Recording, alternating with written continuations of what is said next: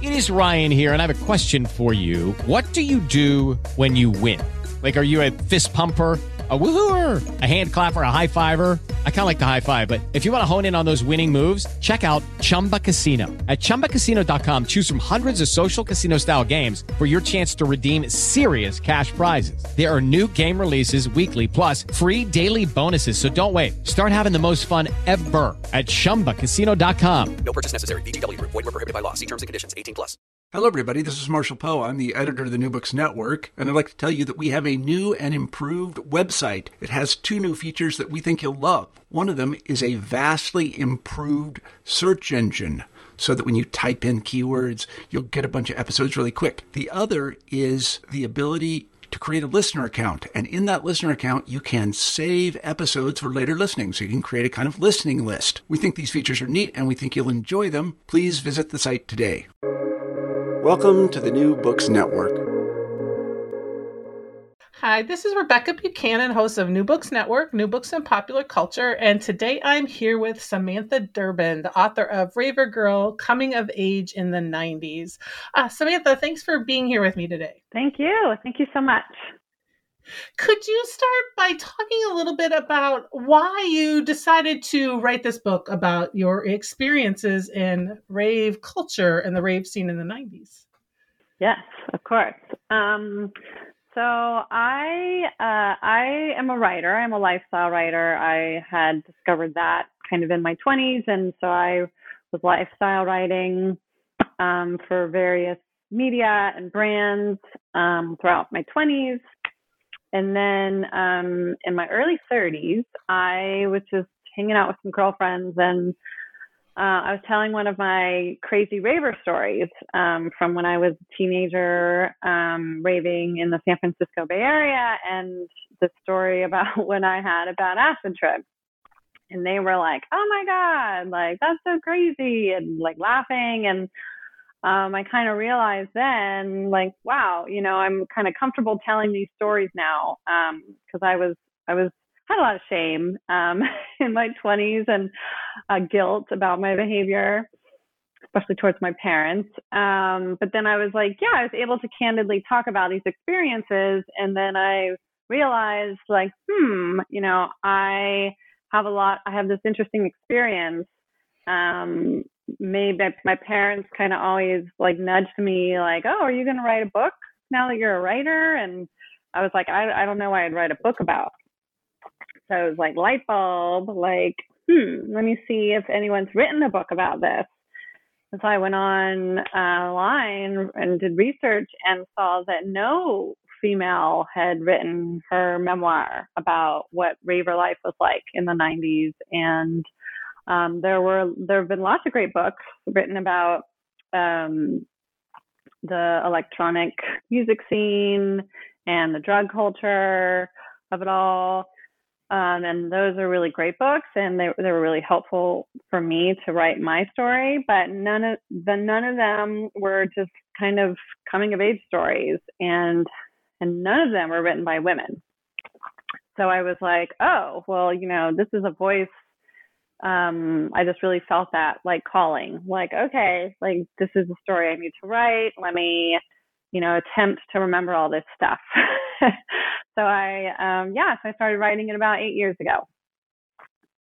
The, a couple of things with this, I'm wondering if you could maybe for those folks who don't know much about it, sort of situate the, the rave scene, what you know, in the 1990s in the Bay Area, sort of what that meant and what that looked like. Yes. Um, so I went to my first rave in January of 1996. And by then, um, the rave scene was like alive and thriving pretty much all over the world. Um, it started in the UK in the 80s. Um, and it was like very much a big part of like their club culture and um, so I'd say it started there. There were also like some small pockets of it in like Ibiza, Spain. Um, and kind of the definition was these nighttime get togethers where people would um, hire a DJ, and um, you know, electronic music was like really starting to um, blow up at the time um, because of technology, and uh, so kind of the definition of a rave is a nighttime, through the night gathering of people who um, dance to music, and many of them usually take drugs, and it's this kind of like communal dance um, place where people could go and just be free and dance and have fun. Um, and they were often illegal. Um, they were just kind of thrown together DIY, and that was kind of like part of the allure of them. Um, so when I started raving in 1996 uh, it, in the Bay Area, um, I'm from Oakland, and um, my first rave was actually in Oakland in a abandoned warehouse. Um, and uh, at the time, raves were still kind of underground, um, kind of hard to find. You had to call a hotline. We called them raver hotlines. You had to call a hotline to find out either the address of where the party was going to be or the address for the map point. And the Map Point um, was actually another location where you would go first. Um, and it was to kind of like try to throw off the police. Um, it was to try to avoid any big crowds gathering. Um, so people would kind of trickle into the map point, and then you would get you'd pay for the party sometimes there, and then get the directions. And then the party was actually usually pretty close to the map point. So my first rave um, the map point was a donut shop, uh, which was like very random and exciting. Um, and it was also my first time doing acid. So it was a really big adventure because not only was it my first time going to a rave, it was my first time taking acid. Um, I'd already had some experience smoking weed, so I wasn't exactly um, straight edge. Uh, and yeah, so we went to the map point got the directions, paid five dollars, and um, then drove over to this other area of Oakland, and it was just like all dark warehouses, and um, and then we spotted a few people standing outside a warehouse, like probably probably smoking cigarettes, and that's how we kind of knew that that's where it was, and it was. You know, it was all very exciting, but it was very hush hush and um, you know I can get more into my first rave, but that was um, kind of my the, that's kind of how they went down. That's how um, a lot of people got to the rave, and then when you get there, it's um, in the case with my first rave, it was in a warehouse, um, which is kind of the classic image um, of a 90s rave, is these abandoned warehouses um, certainly around the Bay Area. Um, obviously, depending on where you lived, um, it could have been, uh, you know, it could have been an abandoned restaurant. It could have. Been, I've heard about raves in like a marine mammal center, like, and I went to ones in roller rinks and um, some were in clubs, and so it was like any space that you could find that um, had a dance floor and DJs could set up some turntables. Um, so my first one was like very much a kind of classic warehouse, and there was just a big room. Um, it was very dark. It had just like lasers going off all around, and um, the DJ spinning records. This is when the DJ still spun vinyl, uh, and um, it was just this other world. Like it felt like a dream. Like I'd entered like a dream world where it was like, you know, everyone was dancing, everyone was friendly. There was this like energy that I'd never experienced before. It all seemed, you know, very um, exciting and promising for just, you know, something that was way more exciting than high school. And um, yeah, and so uh, that night, and especially once my acid kicked in, it was even more fascinating. Um, and then the, there was just one other room at that rave. Sometimes there's multiple rooms, and sometimes they play music in the different room, different kinds of electronic music. So in the Bay Area, there was a lot of house music. That was the style. And then um, they had other rooms sometimes that were like some were techno, some were trance, some were jungle. So like depending kind of on what your electronic music um, preference was, uh, you could hear that in another room. But this one just had the one main dance room and then a chill room. And then the chill room is a place that sounds kind of like what we called it the chill room. You would go and you'd chill out in there. So it usually had more mellow music. Um, the lighting was more like dreamy. Um, you know, dim lighting still because uh, it was like nightlife, but um, there was often water and fruit, and sometimes they would have like massage tables and people could get massages. Um, and chill rooms were very popular in the Bay Area. Apparently, they didn't have chill rooms in every rave scene. So I don't know if it was just like California, like kind of the new age California creeping in there, probably. Um, but it was lovely, the chill rooms, because then the music wasn't as loud and it wasn't as crazy. So you could actually talk to people. You could talk to people, you could meet friends, you could just like be really high and just kind of relax more um, you know, find a sofa.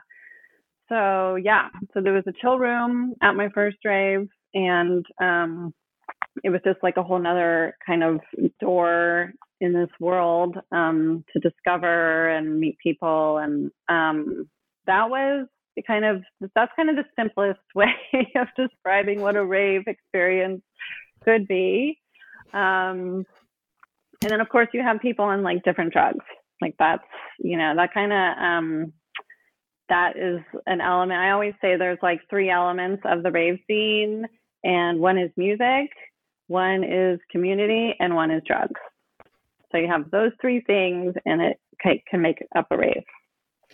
So one of the fascinating things, right? So you talk about, and you in your book, um, there are you know it's divided where you will have a specific chapter really dedicated to that rave. And it's interesting because you tell us where it is who you go with right the community and then what drugs you took. Mm. um, so right you have some of when you say that it's sort of in there. But eh, you know what i thought was fascinating was that one of the ways you have remembered or know about this is that you recorded yourself. You know, you have these recordings um, from a lot of these raves. So could you talk about that, like getting that tape recorder and sort of recording this experience and and even yes. listening back to the Oh yeah, I know. Um, so when I um, when I had my light bulb moment and I realized like, oh, you know, I've got all these funny stories and you know, uh, maybe I should just write them down and see what happens. Uh, I also remembered that I documented um, my experience really well. I actually kept a list of every rave I went to, um, handwritten with like the name of the rave, the date. I wish I had put where it was, but it was just the name and the date. And I, you know, we we took photos but it was with like disposable cameras. Um, so I, I, but I have a lot of the photos still, and um, we also had journals that we wrote. Um, like I would write my friends' journals at a party. So I had lots of memorabilia, but um, probably the most important um, tool that I had that helped me write the book was the dictaphone. So, um, kind of early on, I think I'd only gone to like five raves or so.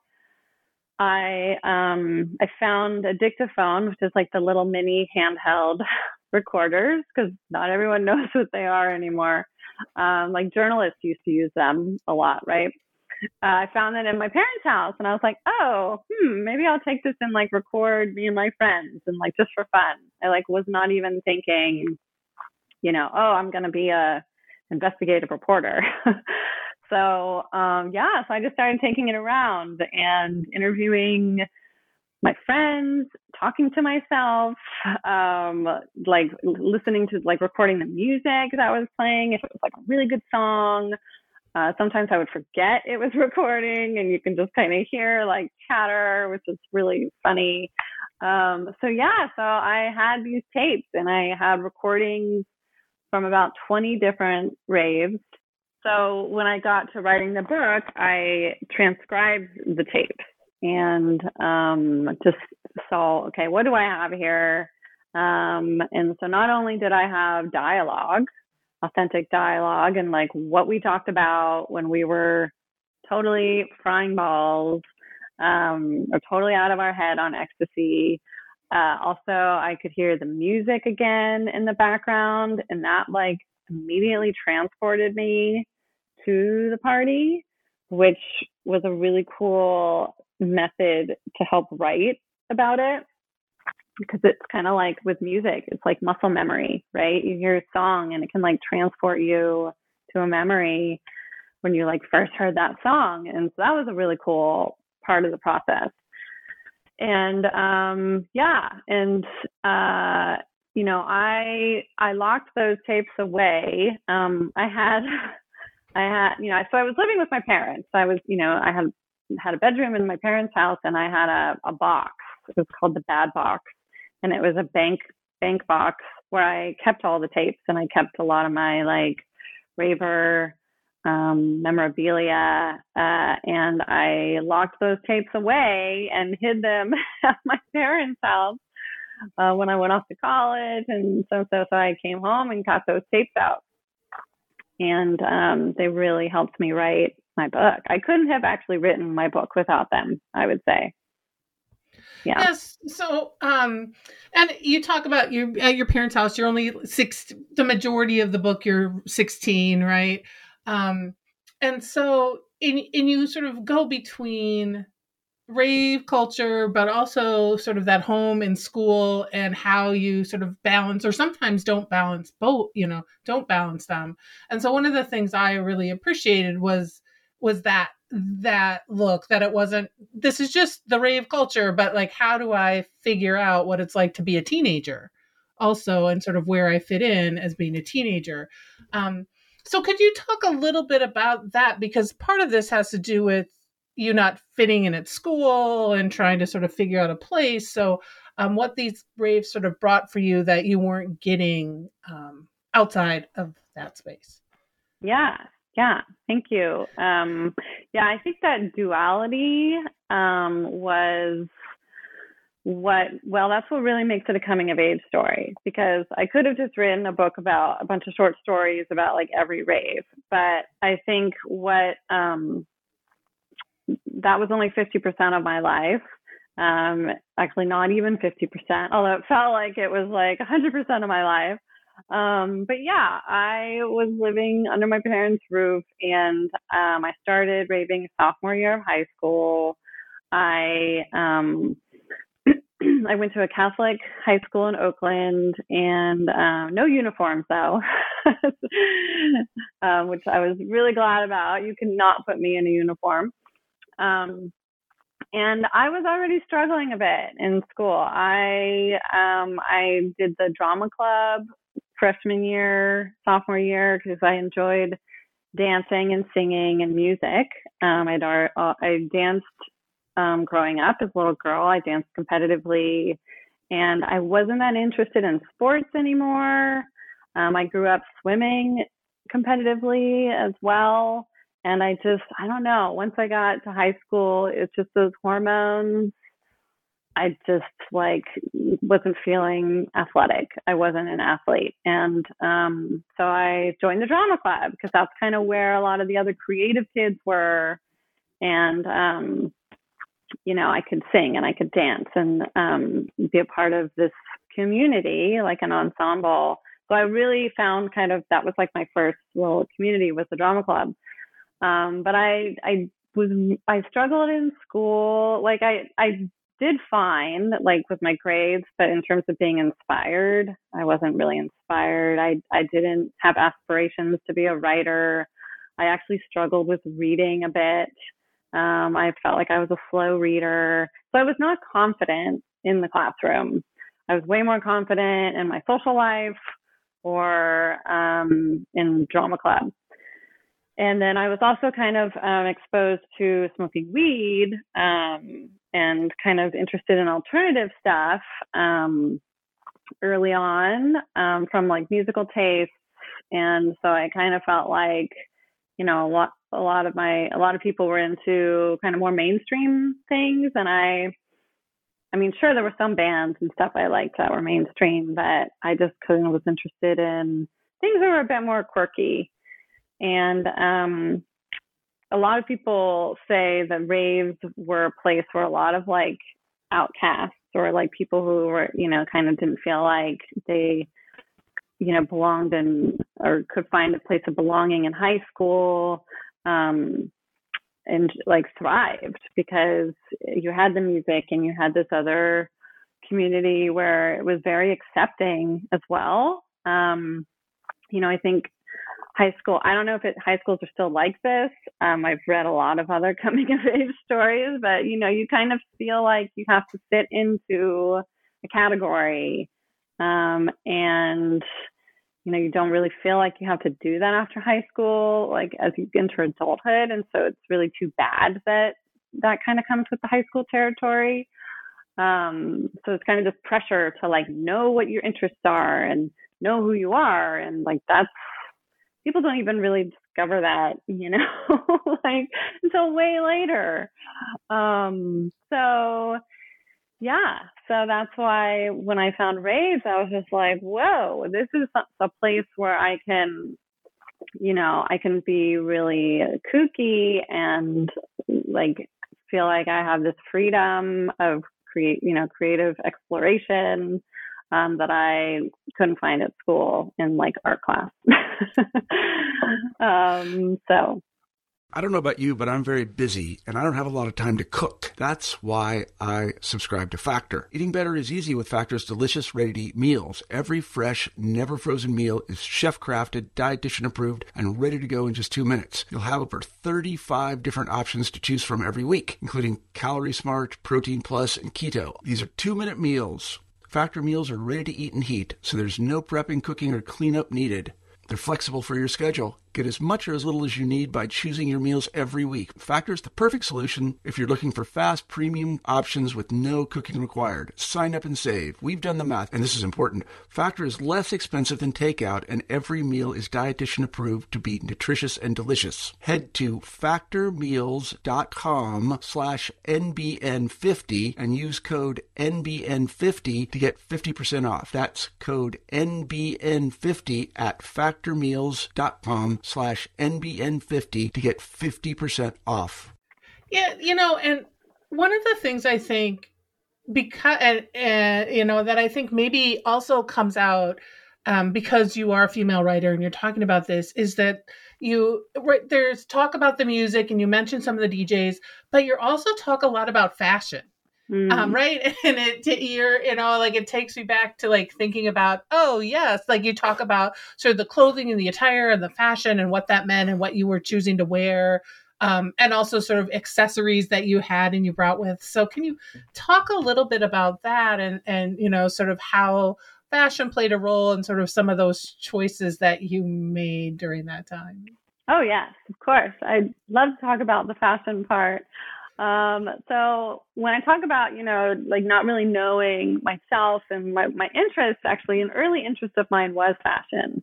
Um, you know, growing up, I was reading Vogue. I wanted a subscription to Vogue when I was like nine years old, you know, and that's like very sophisticated um, for a little girl. And I would play in my mom's jewelry and clothes. And so that was a, a, a pretty obvious interest of mine. But again, at my school, like, yeah, I could like dress, you know, c- cool and play around with um, clothes, but you kind of get this like reputation as being like maybe more high maintenance or kind of snotty because you're into that. Um, and it's like that was just my creative expression. Um, so you know, there weren't a lot of people at my school who dressed interesting. And so um, I guess like that was one area where I liked to play around. Um, so that was a big interest of mine and like fashion as well as like beauty and makeup and just all the girly stuff. I was really into it. And um and so when I found raving, uh yeah, there was this aesthetic that was different. Um and not everybody adopted this, the raver style. Um, but what I saw were these giant pants um, so like baggy jeans were really popular in the 90s. You know, it was like the saggy, um, baggy jeans, but these were like pants like beyond, you know, anything I'd seen. And they were super bag. I wouldn't even say them, they weren't baggy, they were wide. So there were these two brands that made a lot of the um, the pants that I was seeing. Um, they were JNCO and Kikwear, and they both were um, out of Southern California. So these pants were just kind of all over the California rave scene. And um, the style, uh, it was a style that both girls and boys wore. So it was kind of cool because there was like this androgyny thing happening. And um, so I immediately picked up on the style and I was like, I'm going to find those pants. And the girls were wearing like sports bras or like you know, baby tees were really big in the 90s. That was kind of already happening, um, even from like grunge and stuff. And so the, the baby tees and sports bras and like crop tops. Um, and so I was already interested in a lot of these street brands. Um, uh, and so I, you know, was definitely had an eye for that in the culture. And then, of course, you had your candy jewelry, um, and which is candy jewelry has like completely like blown up and is like now like high end jewelry. You can find high end candy jewelry. And so I noticed the colorful jewelry that people were wearing and like the visors and the bucket hats. And so, um, and then, and then three stripes.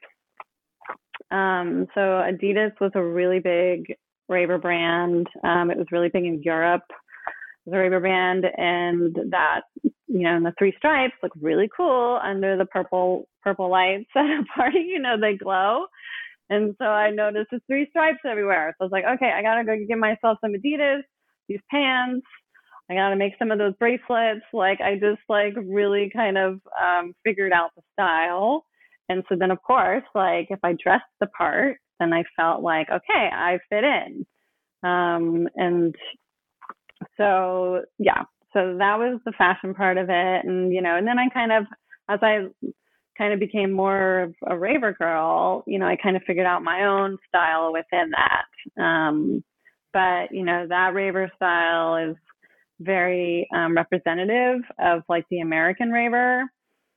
Um, I feel like the East Coast kind of had their own style, and then Europe kind of had their own version. But this was very much like the California kid California Raver Kid style.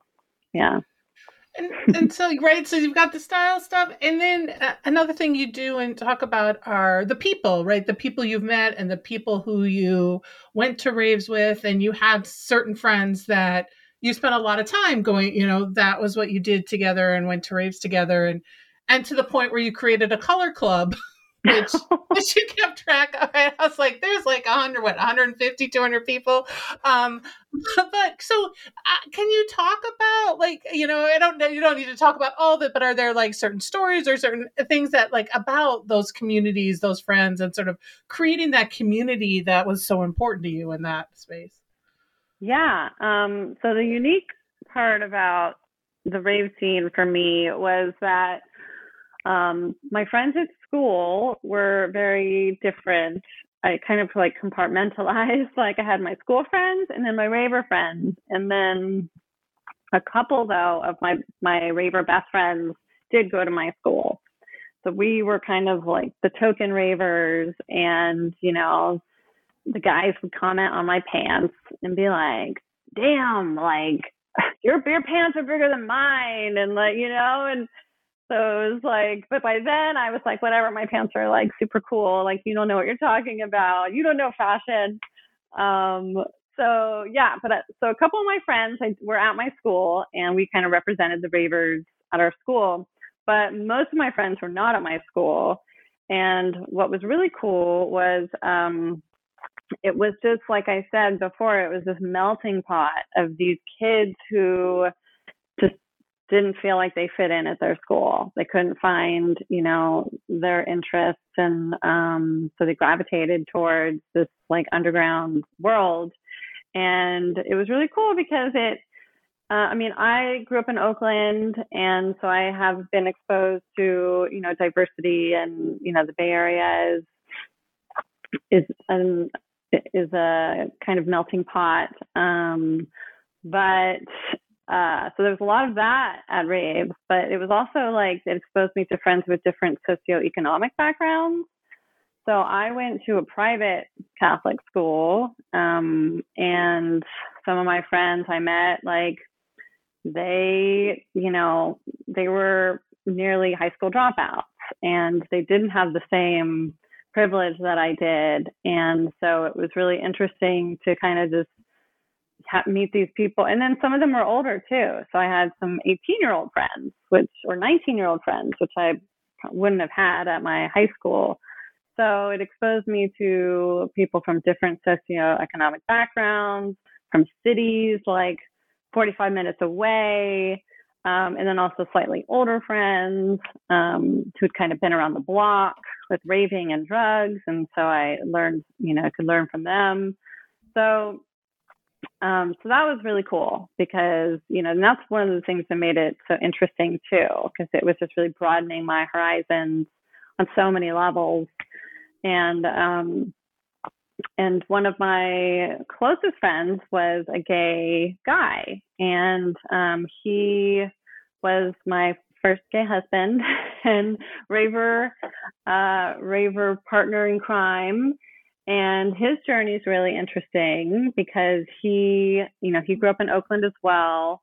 And he came out to his parents when he was really young when he was like 12 and I not only was he my first gay, openly gay friend, but my first friend who I had heard of, like that, you know, was that self aware that they came out, you know, and uh, to their parents about this because it was the 90s. Like you did not have many openly um, gay, like certainly teenagers, and then even in pop culture and stuff, it was like not um, you know, Will and Grace was like just around the bend, um, and that would help, like, to help normalize, you know, um, LGBT folks. But at the time, like, you know, it's kind of something I like knew about in my periphery, um, but I didn't have any family or anyone um, where I could learn about um, that culture from. And so he taught me a lot. And so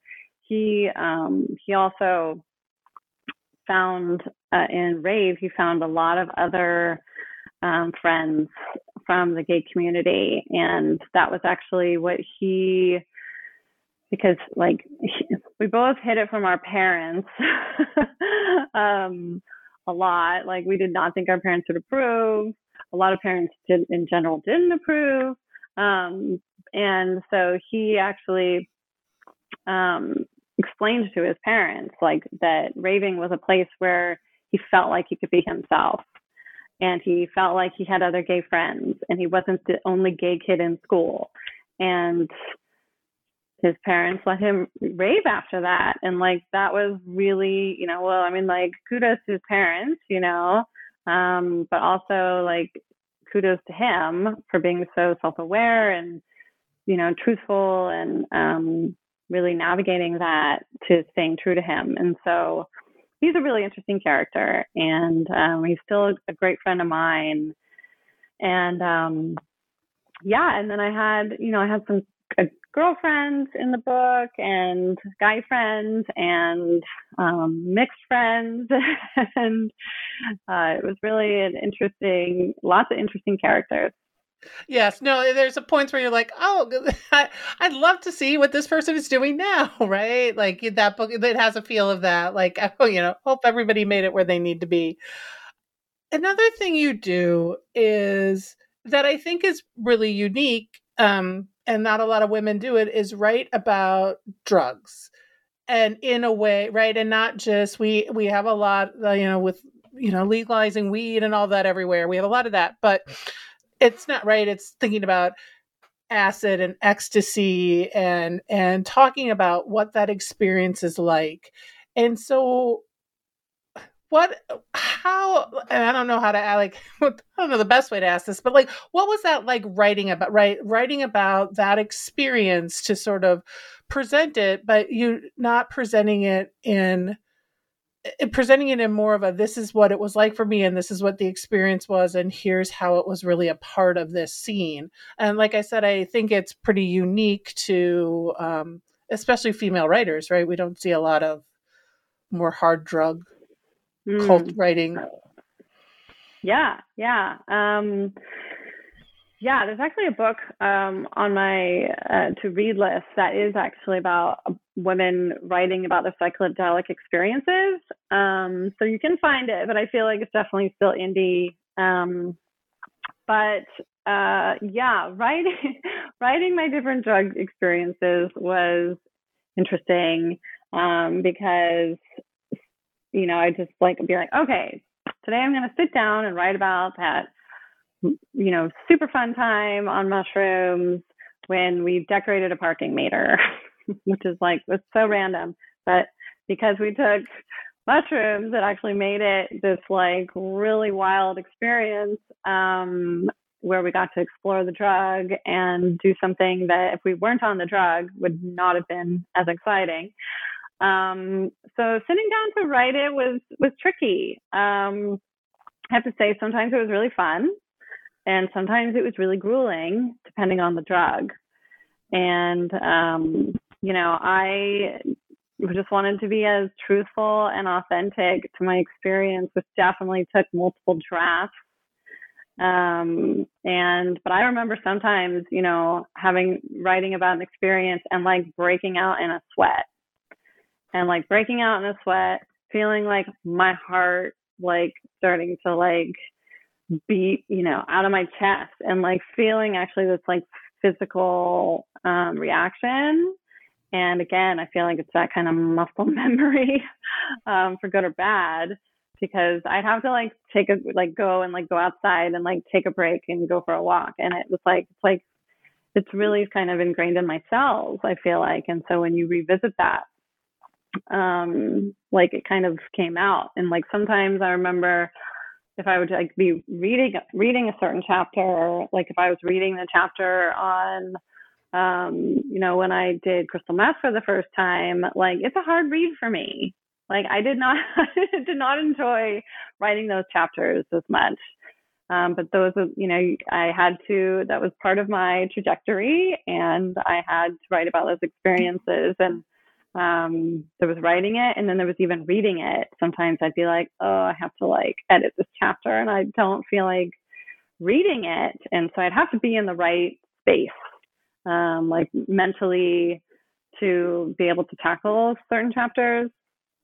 But then, like the chapter where I uh, took ecstasy for the first time, which was actually not at a rave, it was supposed to be, but the rave got shut down but we still got our ecstasy in the parking lot. Um, like that chapter was so fun to write and because it was such a like blissful, beautiful experience. And I still, that's still like actually one of my favorite chapters from the book.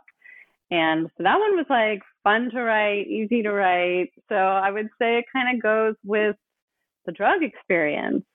Um, you know, if I had a good trip, it was a fun chapter to write. If I had a bad trip, it was a challenge to write. Yeah, and, yeah. and you right, and you've you, you know not only with like the fun trips um, or not so fun trips, you also sort of talk about um, the the beauty of rave culture, but some of the the not so you know so, you don't um, sort of glamorize it all right? So there was a incident on um was it a boat like a boat in the water, right? So there was a big incident there. And so you sort of you know let the reader know that you know there's these great things, there's these other things. You wouldn't trade it, but it you know it wasn't all just 24/7 excitement. Right.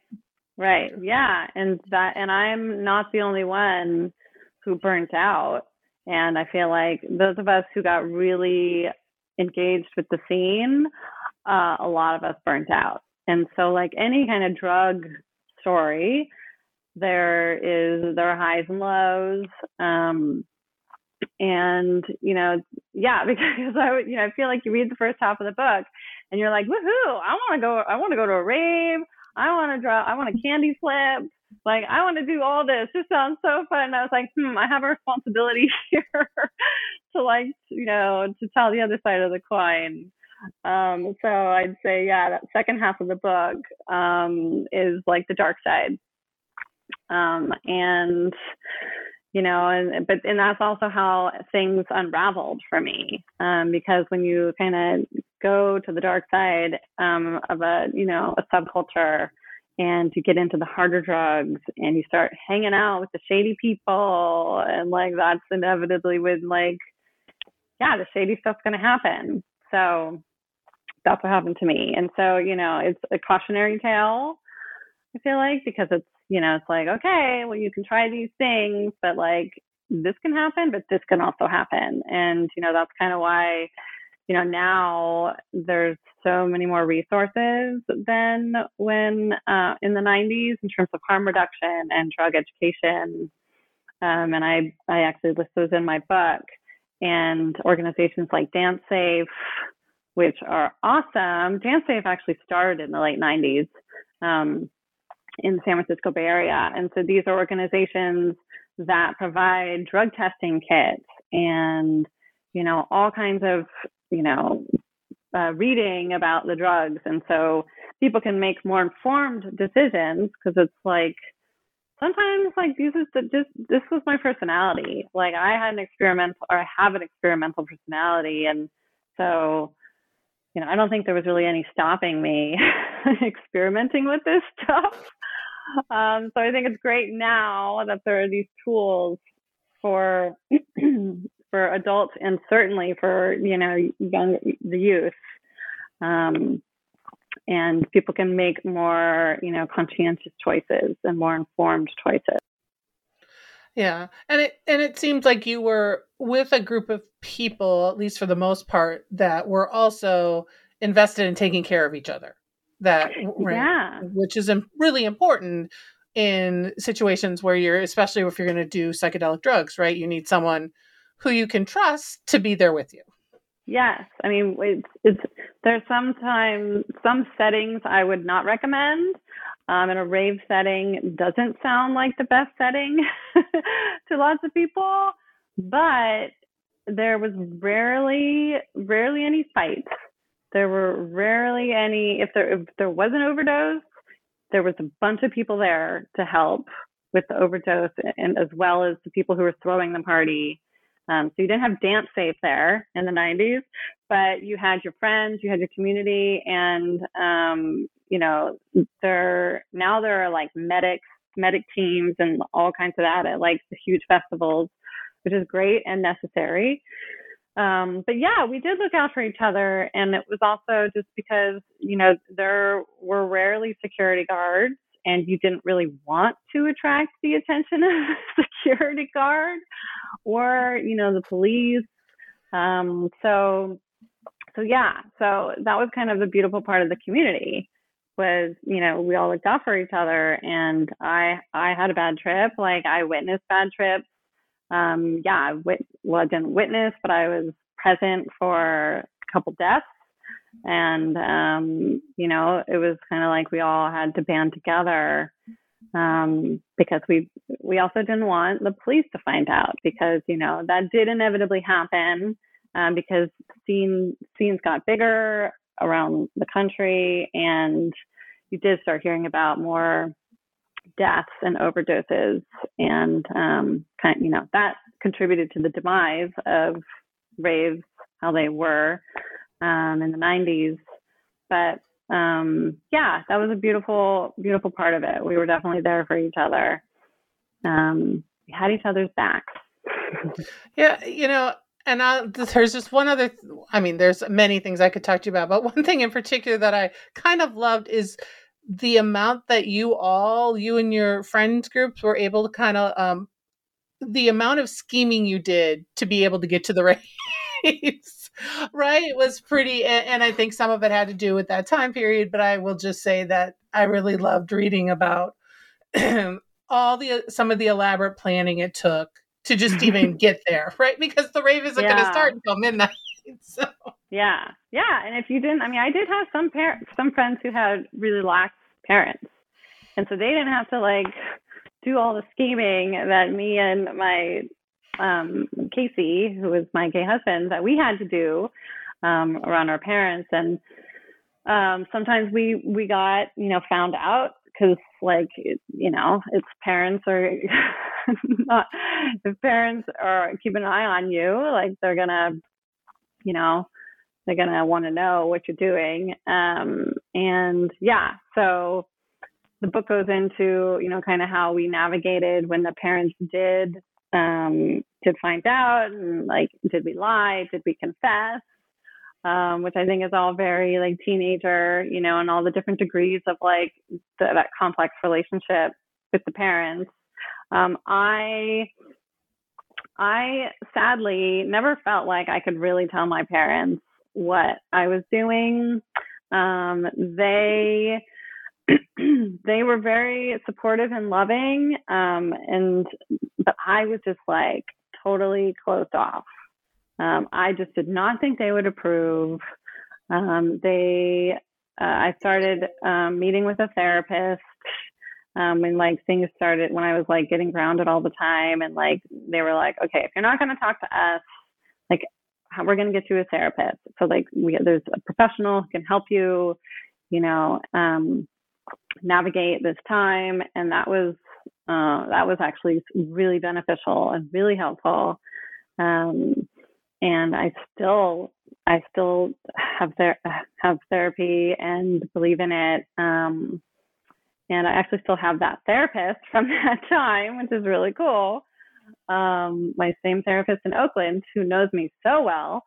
And um, yeah, so I feel like there were some friends whose parents did not even know or care, which is like a whole nother, you know, issue. And then we were kind of on this on the other end of the spectrum. Um, but you know, we didn't have these parents who were authoritarian and just wanted to like lock us up because like that would have just been made it, that would have made it worse honestly um i would have like run away or, or something so yeah so it's, it's really interesting how my parents um and and i navigated it um and the scheming was necessary in order you know i was fighting for my right to party um but i think it was maybe a certain point where maybe it wasn't as necessary and I probably could have opened up to them a bit more. But honestly, I think by then I was depressed. Um, I think kind of all the uh, this is the second half of the book where kind of all the the drugging and the partying was really starting to affect my mood, um, and I was in a depression, and I was not making the best decisions, um, and so that probably wouldn't have been a good time to open up to them. Um, so I do have regrets about that uh, because especially when Casey opened up to his parents, um, and I, you know, I was like, hmm, like he opened up to his parents. Can I do that? And I just like didn't have uh, the guts. So So we've been talking, you know, for a while about this, and I could probably talk to you for a while longer. But we, I'm sure you have something else to do.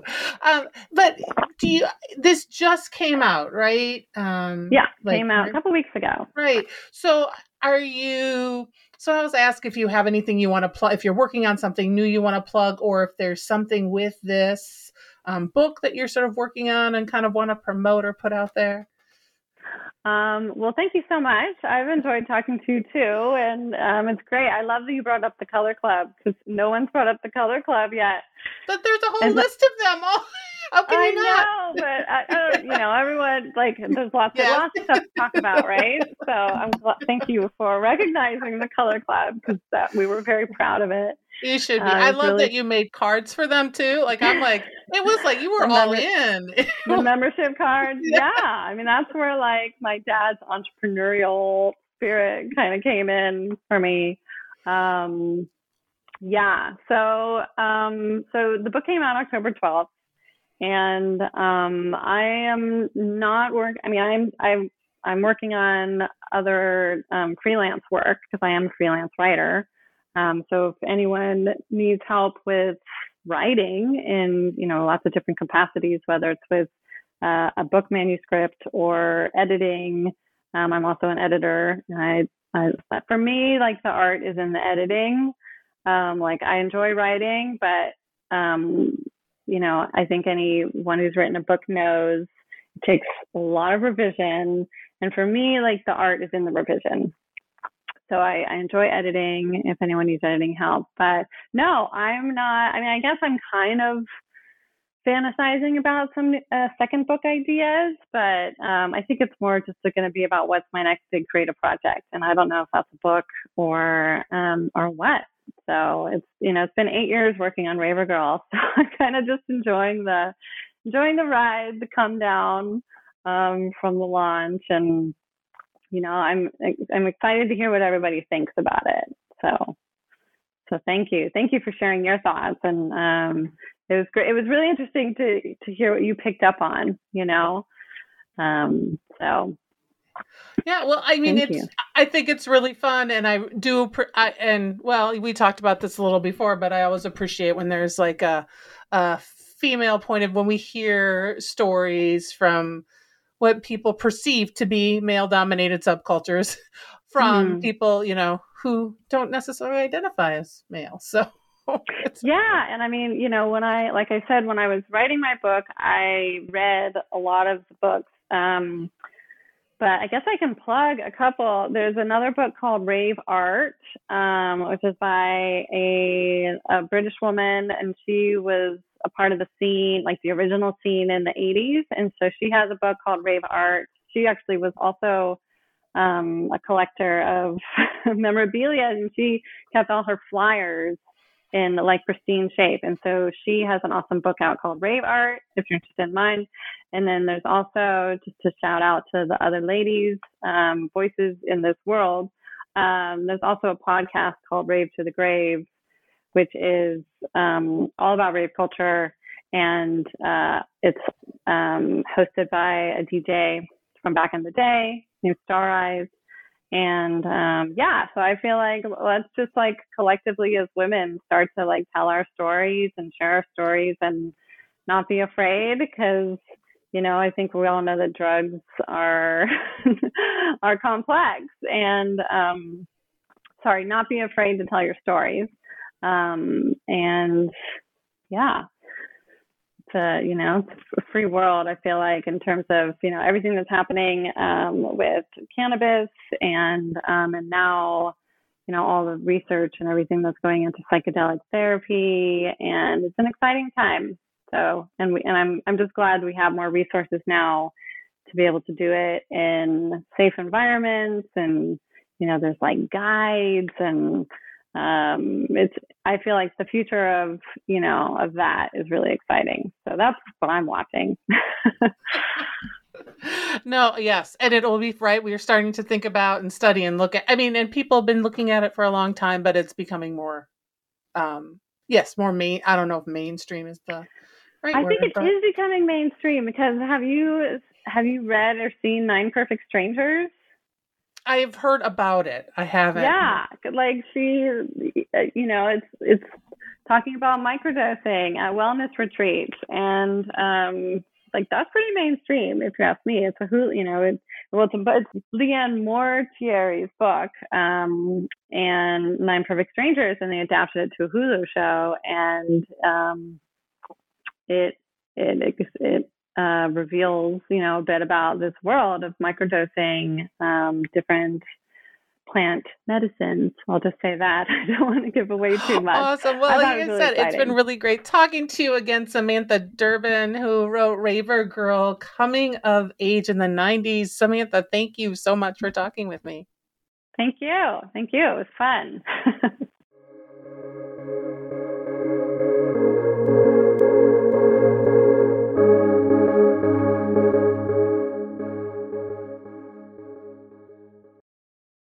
With the Lucky Land slots, you can get lucky just about anywhere. This is your captain speaking. Uh, we've got clear runway and the weather's fine, but we're just going to circle up here a while and uh, get lucky. No, no, nothing like that. It's just these cash prizes add up quick. So I suggest you sit back, keep your tray table upright, and start getting lucky. Play for free at LuckyLandSlots.com. Are you feeling lucky? No purchase necessary. Void where prohibited by law. 18 plus terms and conditions apply. See website for details.